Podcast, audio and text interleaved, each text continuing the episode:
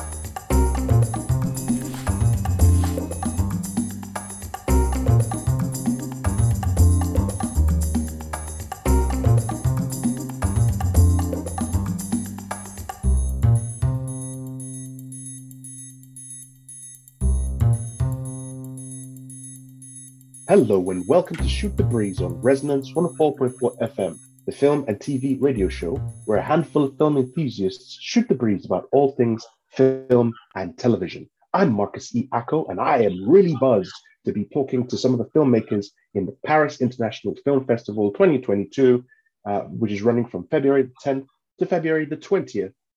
Uh, yeah, I can't wait to talk to them. Hi, I'm producer Dave, and I too chatting to some of these filmmakers it's been a great time. So I'm looking forward to the start of uh, the festival, and yeah, can't wait for you to hear some of the interviews as well. Yeah, and we're going to jam pack all of them because there are a lot of them that we're talking to, and we want to try and get all of them in as quickly as possible before the festival starts. So, enough with my rambling. Let's just jump straight into one of the first interviews. So, producer Dave, take it away.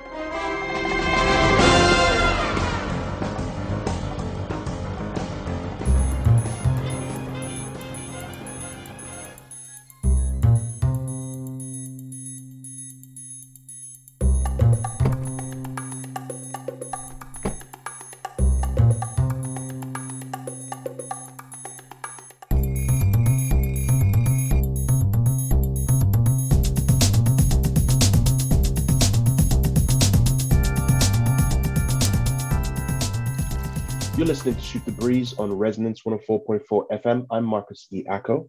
And I'm producer Dave. And we're here with another filmmaker whose film is in the Paris International Film Festival, which is running from the 10th of February to the 20th of February. Please tell us your name and the name of your film. Hi, I'm Sophie Tavermation. I'm the director of the feature film uh, Nightshades. Excellent. Sophie, thank you very much for joining us today. What is Nightshades about?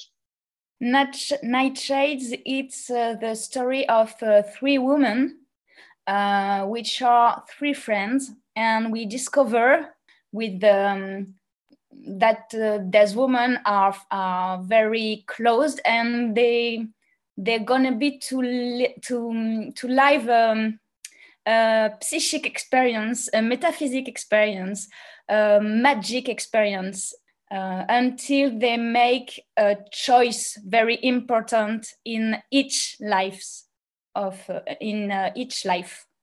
Yeah, makes sense. So it, it, they have a metaphysical experience, and uh, it involves magic. Um, now the the nightshades. Uh, I looked on, on one of the posters, and you have the French title for it, which is Belladonnas is it Belladonna's? Uh, am I, did I get that right? Belladonna. Yeah, Belladonna. Now, if if I'm and I may be completely off the mark with this, so I wanna I'm gonna throw my guess at it, and then if you can correct me and and steer me in the right direction, that'd be great. Um, so if I if I've heard correctly, belladonna is a plant that uh, produces some sort of poison. It's a toxic poison that is often used in, in several murder mysteries where people get killed with the plant from uh, the belladonna plant, which is also referred to as nightshades. Mm-hmm. Is that correct? Does that have any kind of tie to your story? The name nightshades compared to the French version belladonnas. Is that mm-hmm. correct, or am I completely off the mark? No, you're right. Um, it's in French. Belladonna have um, um, two two significations. It's the name of the of, of this plant, which is both toxic and a remedy, uh, um, a medicine. Uh, but it also uh, significant um, beautiful woman. It's um, an Italian. It's an Italian word to say belladonna uh, beautiful woman. And Absolutely, yes. That, that that kind of ties, in, as you said, with the three beautiful women. Obviously, so the the the uh, the the naming of it, uh, Belladonna. You keep. I'll, I'll, I'll, let you carry on, and then I'll ask another question about the title change. Carry on. Um, in fact, in in the title Nightshades, we we lose um, the second signification, but we also um, win another signification I I, I love um, because it's significant uh, that um, it means that uh, nights can have a lot of shades, you know, and um, the the trip, the the journey of these characters, it's a kind of uh, night shades you know um, each um, each character experiment a, a, shade of night no, no, that makes makes sense. So it just says you have. Uh, I'm I'm not comparing the films, but you have Fifty Shades of Grey, which is. Oh my god, no! I'm not, I'm, I'm not comparing it compare. to. I'm I'm not comparing it to at all. I'm I'm looking more at the title of Fifty Shades of Grey, where it's mm-hmm. implying that you have fifty different shades of the color gray you that's what same thing that you mean. You have 50 you have different shades of the of the color of night.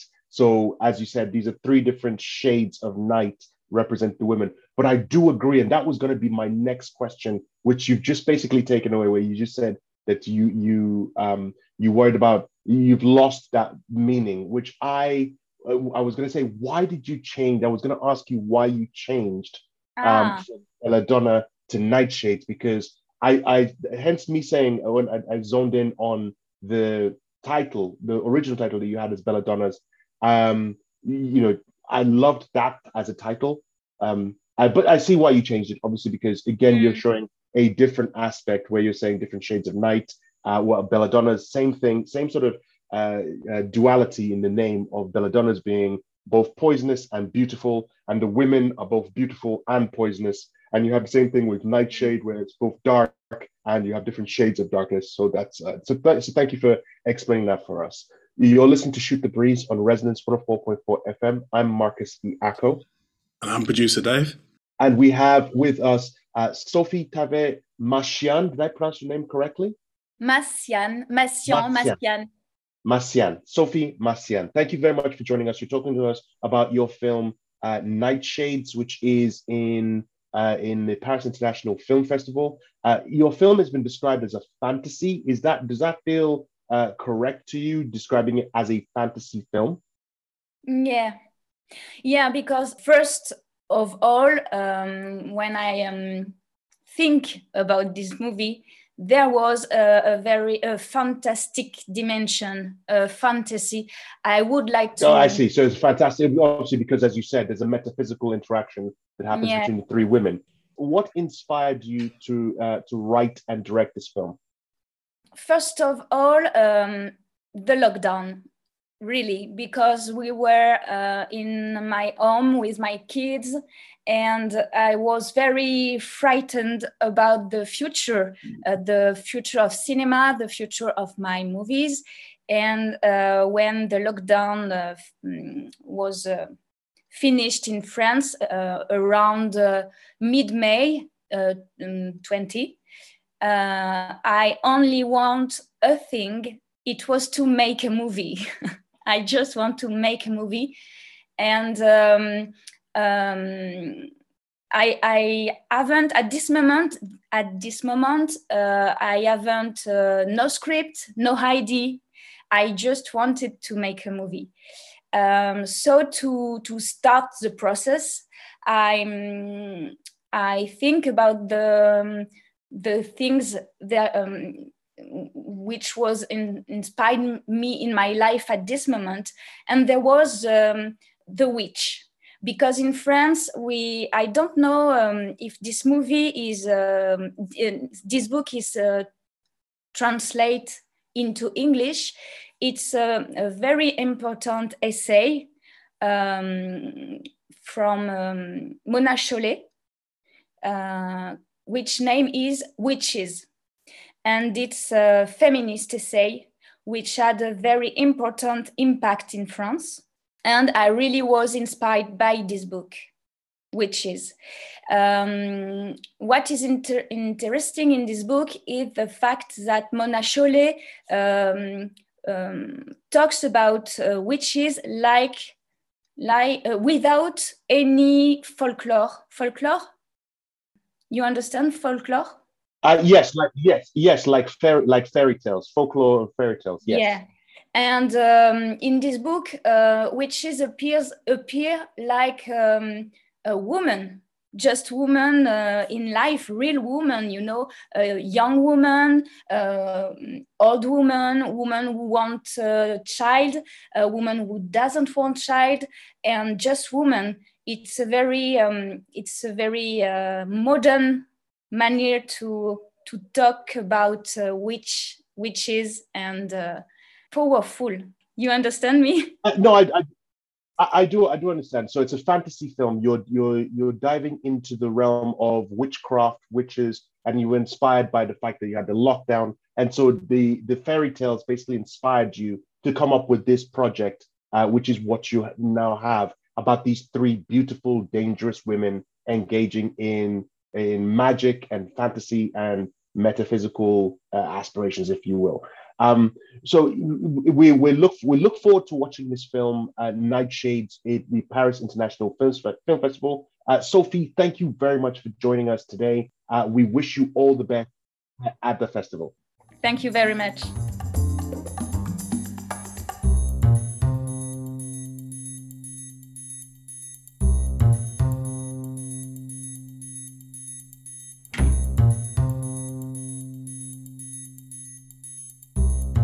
You're listening to Shoot the Breeze on Resonance 104.4 FM. I'm Marcus E. Acko. And I'm producer Dave. And we have uh, another filmmaker whose film is in the Paris International Film Festival, which is running to the 20th of February. Uh, please tell us your name. You're the writer and director of this film that's in the festival. Tell us your name and the name of the film. Okay, my name is Alexandre Labarussia, and the name of the movie is Left It, Gauche Touché in French. Okay, so, so sorry, you say left it. Yes. Okay, so tell us um, what is your film about and what inspired the title? Yes, of course. The, the movie is about the re- relationship between a fencing master and his pupil. And the, his best pupil he is going to, to leave the club, to leave her, and he had, doesn't tell her. And this is a story about uh, their separation and it's left it. It's a translation of gauche touché in French, which is a, a fencing term.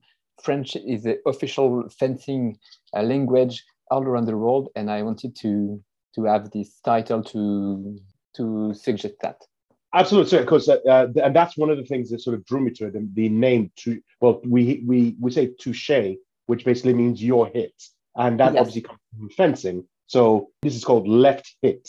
Uh, exactly. So that, that, that makes sense. Um, I, I've fencing has been one of those art forms that I, whenever I see it, it's very, it's very, um, how, how can I put it? It's very classy, uh, and it's obviously it's sort of it's seen as a as an upper class type sport.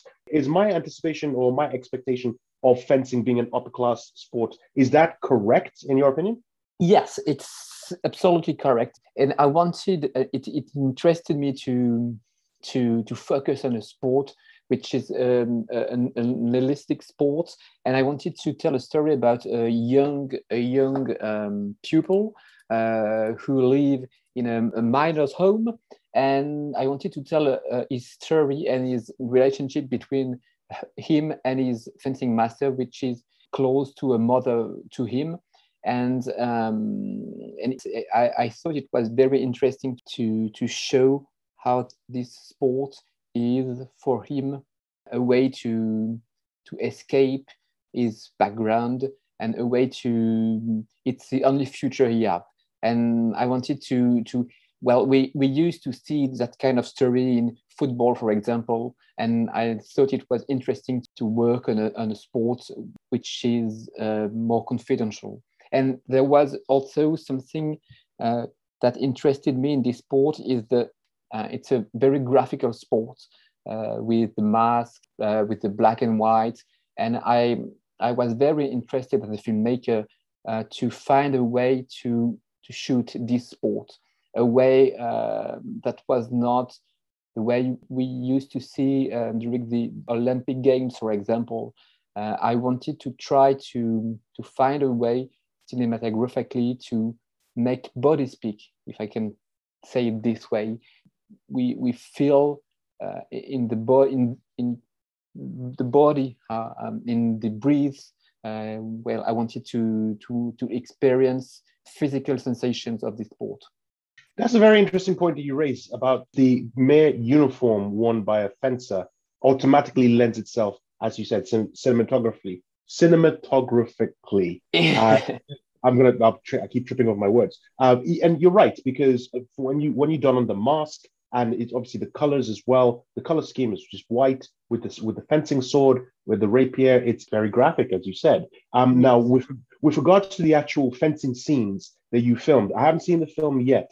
Uh, how what was your approach going into uh, filming the fencing match to make it, uh, you know, in order to draw the audience into this one-on-one battle between the the duelers.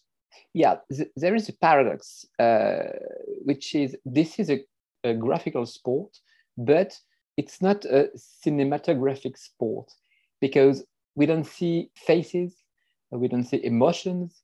We even it's even hard to to to know who is where and it's a, a sport that somehow we, you need to find a cinematographical approach so, so we can feel the scene and it was the what i tried uh, to to find a way uh, with the sound with the, the expression of bodies to make it feel more than recognize you know characters and to count who is winning well i wanted to show it uh, with the expressions of, of the body.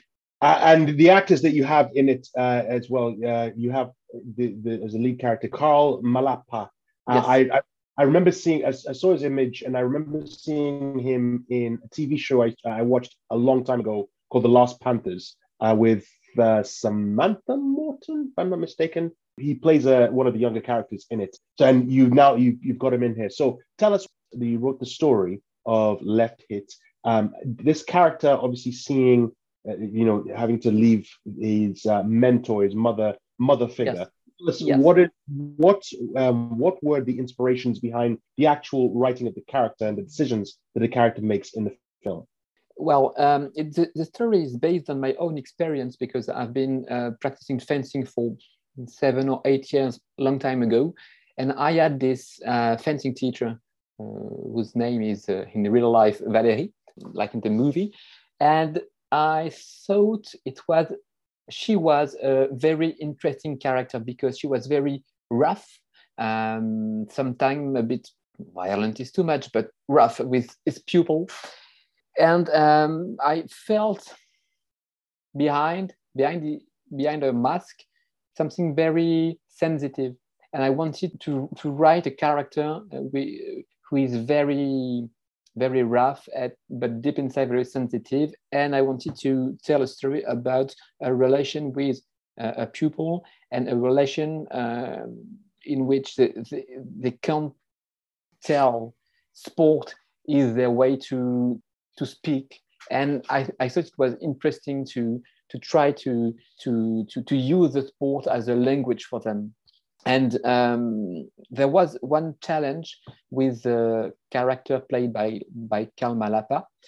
Valerie is uh, the main character of this movie, and it is a very strong character. Uh, we see her all the time. She had um, a, a, personality very, very powerful, and I needed to find uh, an actor can resist to her because there was very a, a high risk uh, that Valerie um, erase him. We can say it that way. And I, we, I needed to find an actor who, who can play in front of Valerie, who can resist to her, and who can uh, give life to his, char- to his character. And it was, a Karl was very good for that. It's like, you know, sun and moon. Uh, with Valerie's like something like a sun. And I wanted to have a moon in front of her who can capture his her light. You can you, you, you can uh, uh, bright with her light, something so like that. So essentially, if I understand you correctly, um, while uh, the character, the actor is playing Juliet, uh, is playing uh, Valerie, um, which is uh, Juliet. Uh, yes. Uh, Plum Um, yes. yeah, I butchered the surname. Juliet. When um, when Juliet, that character is shining on you know on on screen, you want yes. to have somebody who is who can withstand that that beam of light from that character. And yes. basically, there's opposing force, a different type of light that shines as well. And you felt that Karl actually stood that and was be able to present that. Exactly. Exactly. Now, did you get your actors? Were your actors uh, natural fencers, or did you substitute them for for stunt stunt actors when the masks were done? Uh, thank you for asking. Um, hello. So they no, they were not. Uh, they hadn't uh, practicing fen- fencing before the shooting, and they had only one day of practicing. So the really the the, the minimal the minimum um, to well to be able to start the the shoot. And we we had uh, uh, real real players to to take their to take their part so well we, we never see them uh, uh fencing of course. uh, but, but, obviously when they're holding the, the rapiers when their masks are off you want them to be able to have that poise exactly to make it look like that yeah yeah that exactly you're listening to Shoot the Breeze on Resonance 104.4 FM. I'm Marcus E. Acko. And I'm producer Dave. Alexander, from what you were saying just now, you had someone else doing the the actual fencing that you're filming. I'm just wondering as well how, considering they have their masks on, you managed to get those opponents to convey their whatever emotion it is that they're trying to put what you're trying to get across. How how did you find doing that and what challenges did you see in getting that across on screen?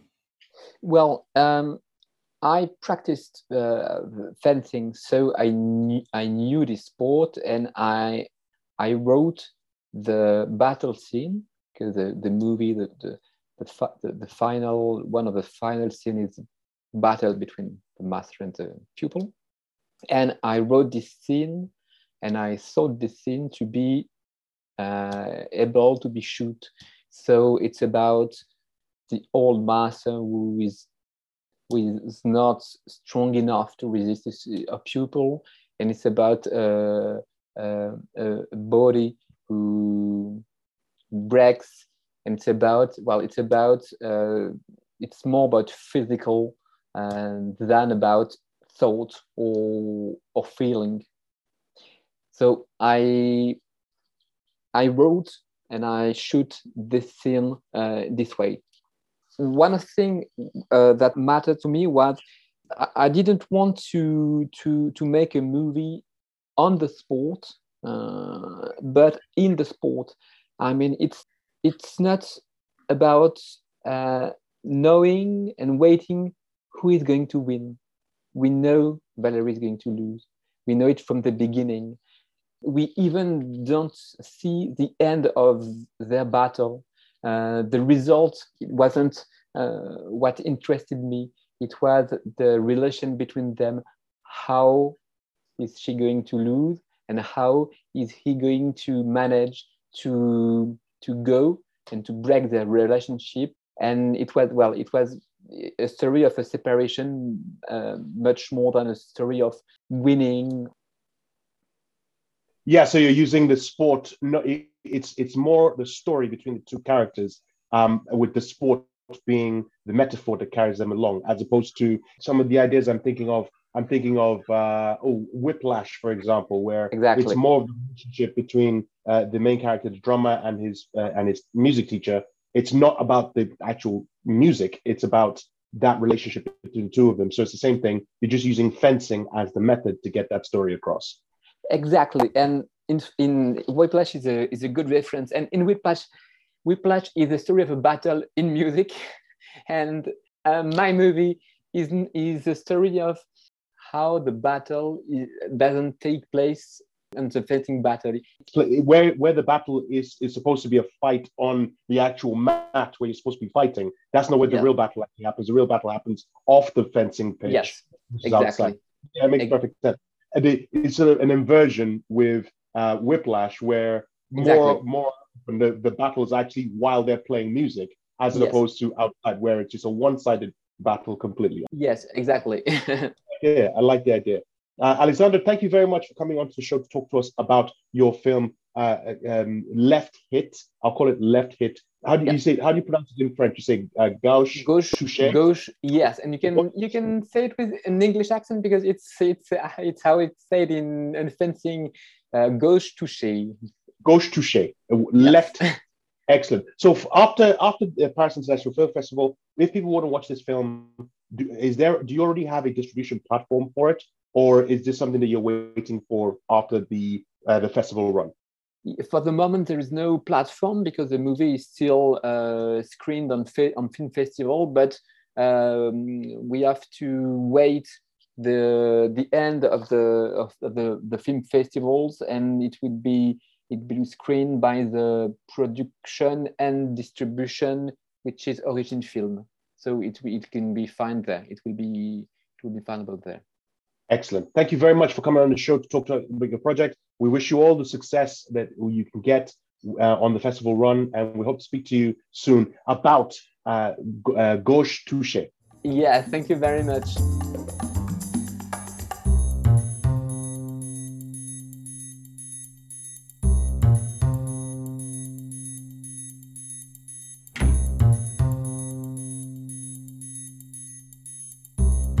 You're listening to Shoot the Breeze on Resonance 104.4 FM. I'm Marcus E. Acko. And I'm producer Dave. And we have another filmmaker from the Paris International Film Festival, which is running from uh, February the 10th to the 20th. Uh, please tell us your name and the name of the film that you have in the festival. Uh, hi, my name is Nani. I'm the writer director of uh, the film Beneath the Banyan Tree that's playing in Paris International Film Festival. Excellent. Nani, welcome to the show. Um, t- tell us, what is um, Beneath the Banyan Tree all about? Uh, so Beneath the Banyan Tree is a film about a Chinese American immigrant family. Uh, so three generation that they came to the U.S.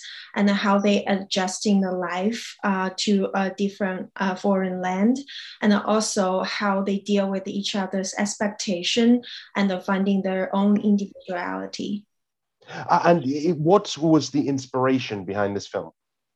Uh, so this film uh, was uh, kind of a very personal uh, story for me. Uh, my inspiration is that uh, since I moved to the U.S. as a Chinese immigrant, I kind of observe a lot of families and including my own and how we interact with each other. Especially, I see a lot of elderly Chinese move to the US for their children, uh, but they can't even speak English at all. Um, so like I'm, I'm very fascinated about the dynamic uh, between uh, those people and then the culture, uh, including my the my parents' expectation on me, and then I find that I want to share that because I find it's like a very universal story uh, that we all kind of try to seeking approval from our family, no matter what culture background you are. So that's when I want to tell this story. That's excellent. I mean, it's it's clearly the fish out of water um, story where you have that immigrant family in America, uh, the the the country that's founded on prides itself on welcoming immigrants, and then seeing the clash when immigrants go there. So that that's it's a very common story, and it's a very it's common because it's poignant. A lot of people tend to resonate with that that type of story. Um, what uh, other type of uh, films did you you allow to influence you in the writing and the directing of this film? Um, that's a very interesting question. I kind of heavily influenced by uh, a couple of Ang Lee's family's story, like earlier Ang Lee's work, and also uh, actually uh, American Beauty is one, but it's like a completely American uh, family story. Um, I kind of use this both from like a Chinese culture and the Western culture, two families store different film kind of influenced me and uh, as inspiration kind of uh, combine them together to my own personal story. So I kind of bring both side of the culture into one story. I was hoping that can kind of bring up um, a kind of sense of that no matter we are Chinese or American or whatever culture you grew up with, we are actually struggling with the same thing. Sorry, before we go any further, I just wanted to ask you because I noticed something on your uh, website, and I just want you to clarify or just let us know what is your superpower, HSG? uh, HSP. Yes. uh, it's a highly sensitive person. so it ref- reference as a highly sensitive person. I kind of personally struggle that actually. Like um, I didn't know that was a thing. It's kind of a genetic thing. Uh, 20% people have that. And I grew up feel like an outsider. and that's kind of one of the reason I'm making movie because I find myself um, uh, kind of see things or feel other people's feeling a lot. Um, and um, so I um, observe the dynamic of my family, people around me a lot. And then that's where I uh, kind of fascinated about movie. right. Okay. And there's the other thing as well, because um, after viewing the trailer, I noticed that the actual clash comes when the mother joins the daughter who is already in America. So is that where the movie has its focus on the clash between not only going to another country, but also from one generation going to live with another generation who has been living in a situation for far longer than she's been there and the expectations of the mother? Uh, yeah, uh, the story discusses a lot of um, of like her, as you mentioned, that she has been uh, the daughter has been living in the U.S. for a long time, and her she has a, her own way of living, her own lifestyle. So the uh, film is focusing on the mother trying to fit in into this new environment where everybody speak languages that she doesn't understand and at the same time that watching her daughter uh, the way of her daughter living it's kind of uh, not meeting the expectation of the culture the chinese culture and then the struggle of a mother um, how the mother kind of come to a accept, acceptance of all that. And um, that's one of the things i want to discuss is like the greatest love uh, parents can give to their children is that when they uh, don't understand when they're scared of your choice, but they ultimately let you to be who you are. Uh, that that was a very good question, producer Dave. It, it's um, I, I, actually missed that part in the trailer, uh, but thank you for bringing that up. You're listening to Shoot the Breeze on Resonance 104.4 FM. I'm Marcus E. Acko. I'm producer Dave and we are here talking about uh, Beneath the Banyan Tree with the director uh, Nani Li Yang. So, uh, Nani, the, the title, I've been asking this question with, of, of a number of filmmakers who've come in. What was the inspiration of the title of the film? I'll ask the same question to you. So, Beneath the Banyan Tree, what's the significance of that title in relation to the film? That's a wonderful question. So, the banyan tree is actually a symbol uh, for family in my mind because uh, my father grew up in a very flat land um, and uh, in that village in the middle of the village there's a huge banyan tree and then that was like a visual always in my mind. The reason i think um, i kind of have this metaphor of a tree throughout the movie is uh, i think every family is kind of like a banyan tree and uh, each individual is those branches and the leaves that growing on the tree. And then we are always part of the tree. Even the day we die like the falling leaves and branches we're going to rotten uh, inside the ground become the nutrition to kind of support the tree to grow. So i use banyan tree as a balance like a metaphor of the balance of how much we put into a family and how we find individuality Excellent. And now you're at the Paris International Film Festival, uh, where this is uh, showing. Is this the? It, it, this is not the uh, film's debut at a festival. It's already started picking up some some awards uh, uh, on the festivals uh, on the festival circuit. we've we, you've got um, you got the Audience Choice Award at Dances with Film. Uh, you got the um, Audience Award winner as well from with Films and Hollywood Music Awards. You were a nominee. Uh, so this is this film is obviously it's beginning a very successful festival run. Um, I have you already secured distribution for the film, or is this something that you're hoping the festival success would be able to help you out with? Yeah, this is we actually already have distribution and it's coming up in spring. So this festival will be like uh, right before the distribution um, as a kickstart Perfect. So in spring, if we don't, if we are not able to see it at the festivals, we'll be able to see it. Come spring, it should then come out in uh, in general release. Is that correct? Yeah, that's right. Fantastic. And what other projects are you working on? I mean, is this are you solely focusing on pushing beneath the banyan tree, or have you got something else that you are working on straight after this? Uh, yes, right now I'm only uh, fully focused on uh, working on beneath the banyan trees. Um, publicity and all that um, distribution stuff. But at the same time, I'm writing a couple of story as well, and then they are kind of like very different genre. Um, I'm working on a musical screenplay as well. Musical, fan, that's fantastic. Uh, as soon as you get the opportunity, please come back, talk to us about your project. We would like to follow up with you um, on uh, after the success of uh, beneath the banyan tree on its on its festival circuit.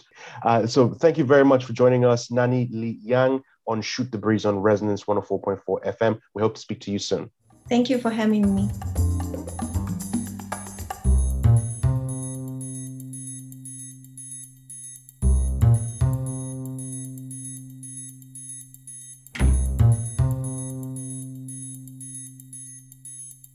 Hello and welcome to Shoot the Breeze on Resonance 104.4 FM. As you know, we've been interviewing participants of the Paris International Film Festival, which started on the 10th of February and runs through until the 20th of February.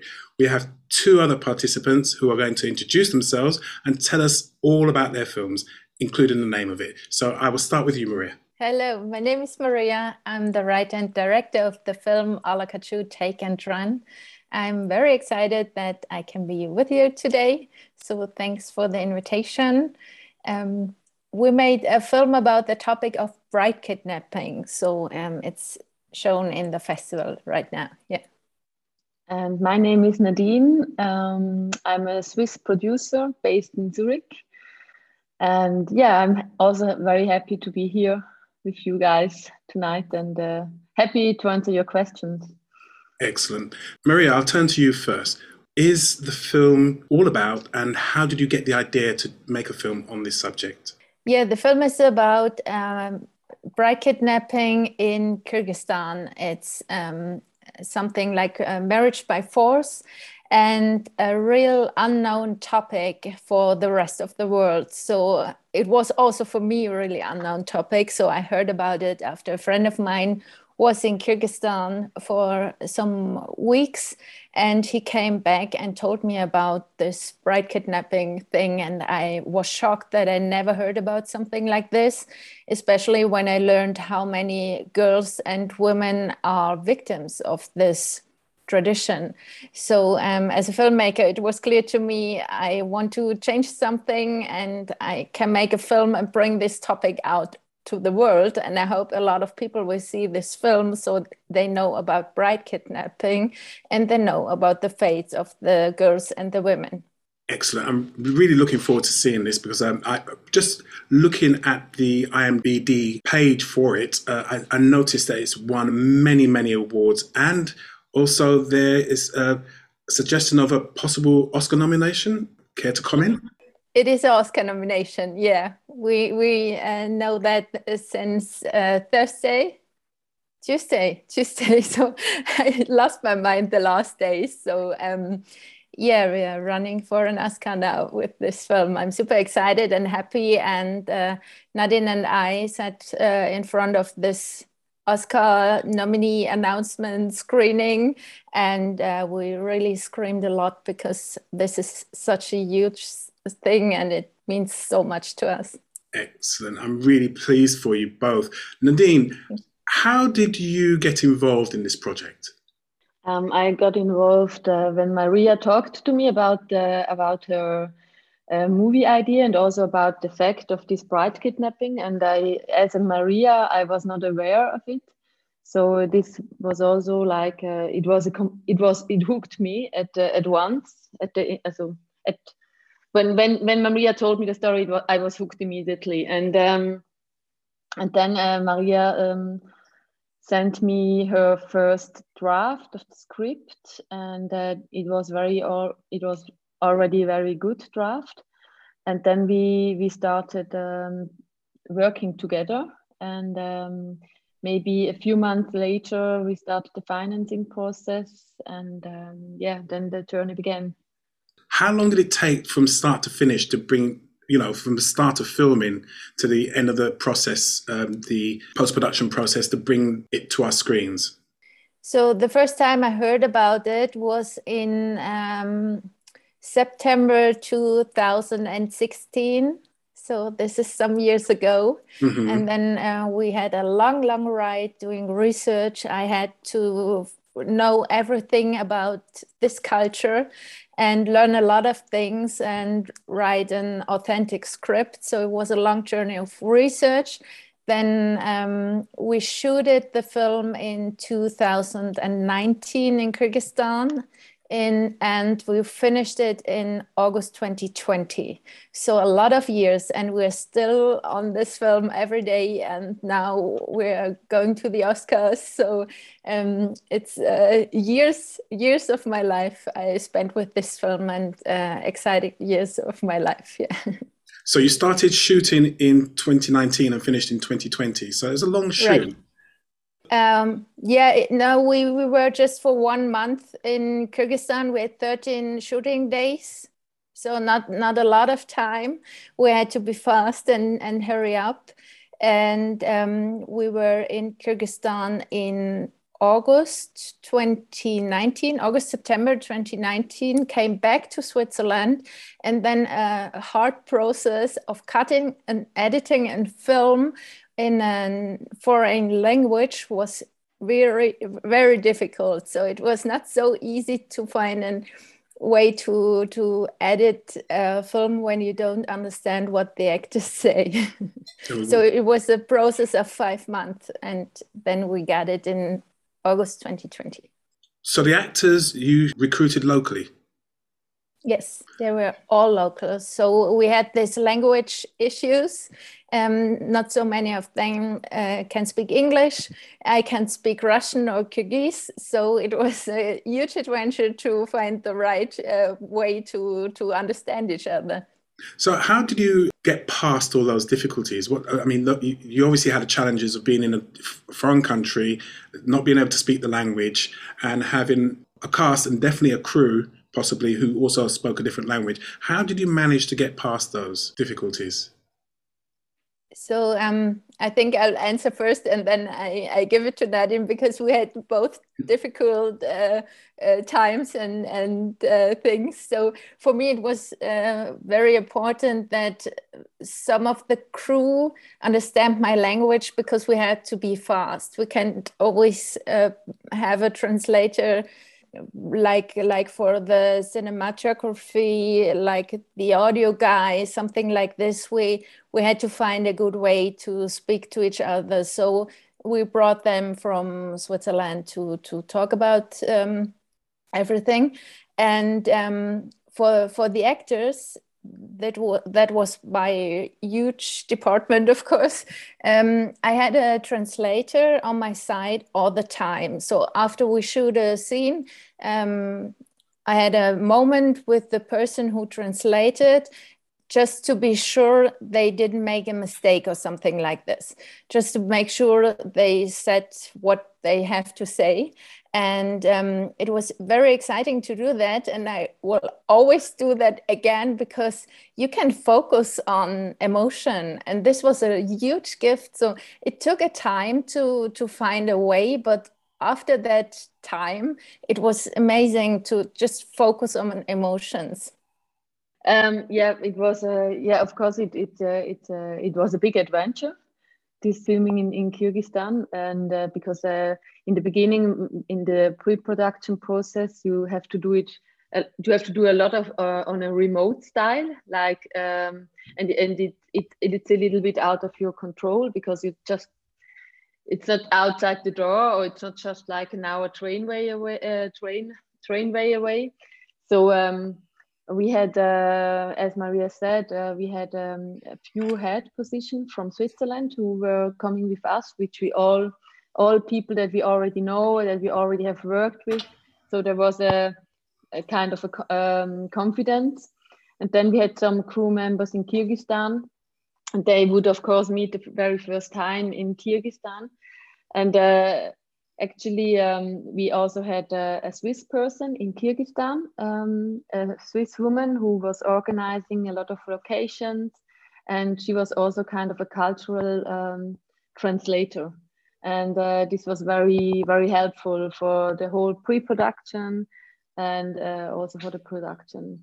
And uh, may, maybe the, the main um, uh, the, the, most difficult thing was that in Kyrgyzstan, uh, the world is working differently and we have another time um, perception. In um, in western countries uh, we we like to time uh, to plan ahead our shooting days for a long period and it's really very exact and uh, and in Kyrgyzstan this is not the case. The people would maybe plan it the day after day and this this was uh, this was uh, this needed a little bit time uh, uh, an adaptation time between the our way of working and their way of working but we we managed it quite well. And uh, the the Kyrgyz crew they were very nice and um, we had a lot of fun also. And uh, Maria did a great job. She kind of united the both crews together. In the end it was very nice but we had a we had every day something unforeseen and so it was uh, in a way it was a good training for corona where you couldn't plan the stuff uh, you had to take every day by day. So you planned pre-production in switzerland? A part of it a part of it. Not all you, the pre-production. Mm-hmm. okay. And then you moved to this other country and then you're planning your sort of like production. How did you find the casting process when you were there? Did you have any difficulties casting in Kyrgyzstan? I was in Kyrgyzstan in 2018 for research, finding locations, um, and and doing a casting. We had three days, and it was an open casting, so people just came in, and um, we had a casting director in Kyrgyzstan, and she she sent it out, so everyone is welcome. And we had 160 people in three days, so it was a lot of work because your everything you do is slower than you know how it works because you have this translation person. So it's like you don't speak one sentence, you always speak it twice. So this takes time. And 160 people in three days, you're gonna rush, but it's impossible, kind of impossible. So um, um, this were three really hard days, really hard days. But um, by the most of the cast, it was clear to me when they came in. So there was a connection and a feeling, especially by Alina, who's uh, the main character. She was the second person on the first day, and she stayed all the three days with us. And it was amazing to to work with her, and it was clear to me she she has to be the main character in this film. I'm really pleased. Ala Kachuu, is it? Is that how you say it? Ala Kachuu, yeah. It's it's the Kyrgyz word for uh, bride kidnapping. It's called Ala Kachuu. And um, it's take and run. So it's like take it and run away. So okay. this is how the title came. Okay. Ala Kachuu is now showing at the Paris International Film Festival. I recommend everyone go and see it. The, the film festival runs from the 10th to the 20th of February. Ala Kachuu has already racked up 22 awards in its um, in its run so far and is nominated for an Oscar.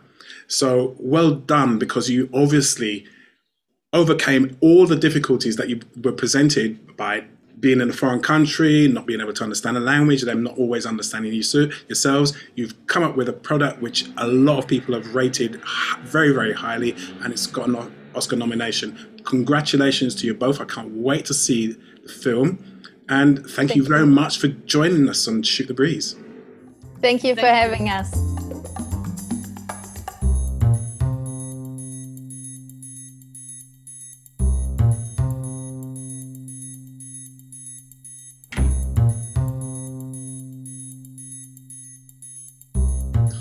And, and there you have it. Some of the filmmakers whose films are going to be running in the Paris International Film Festival, which is going to the 20th of February 2022.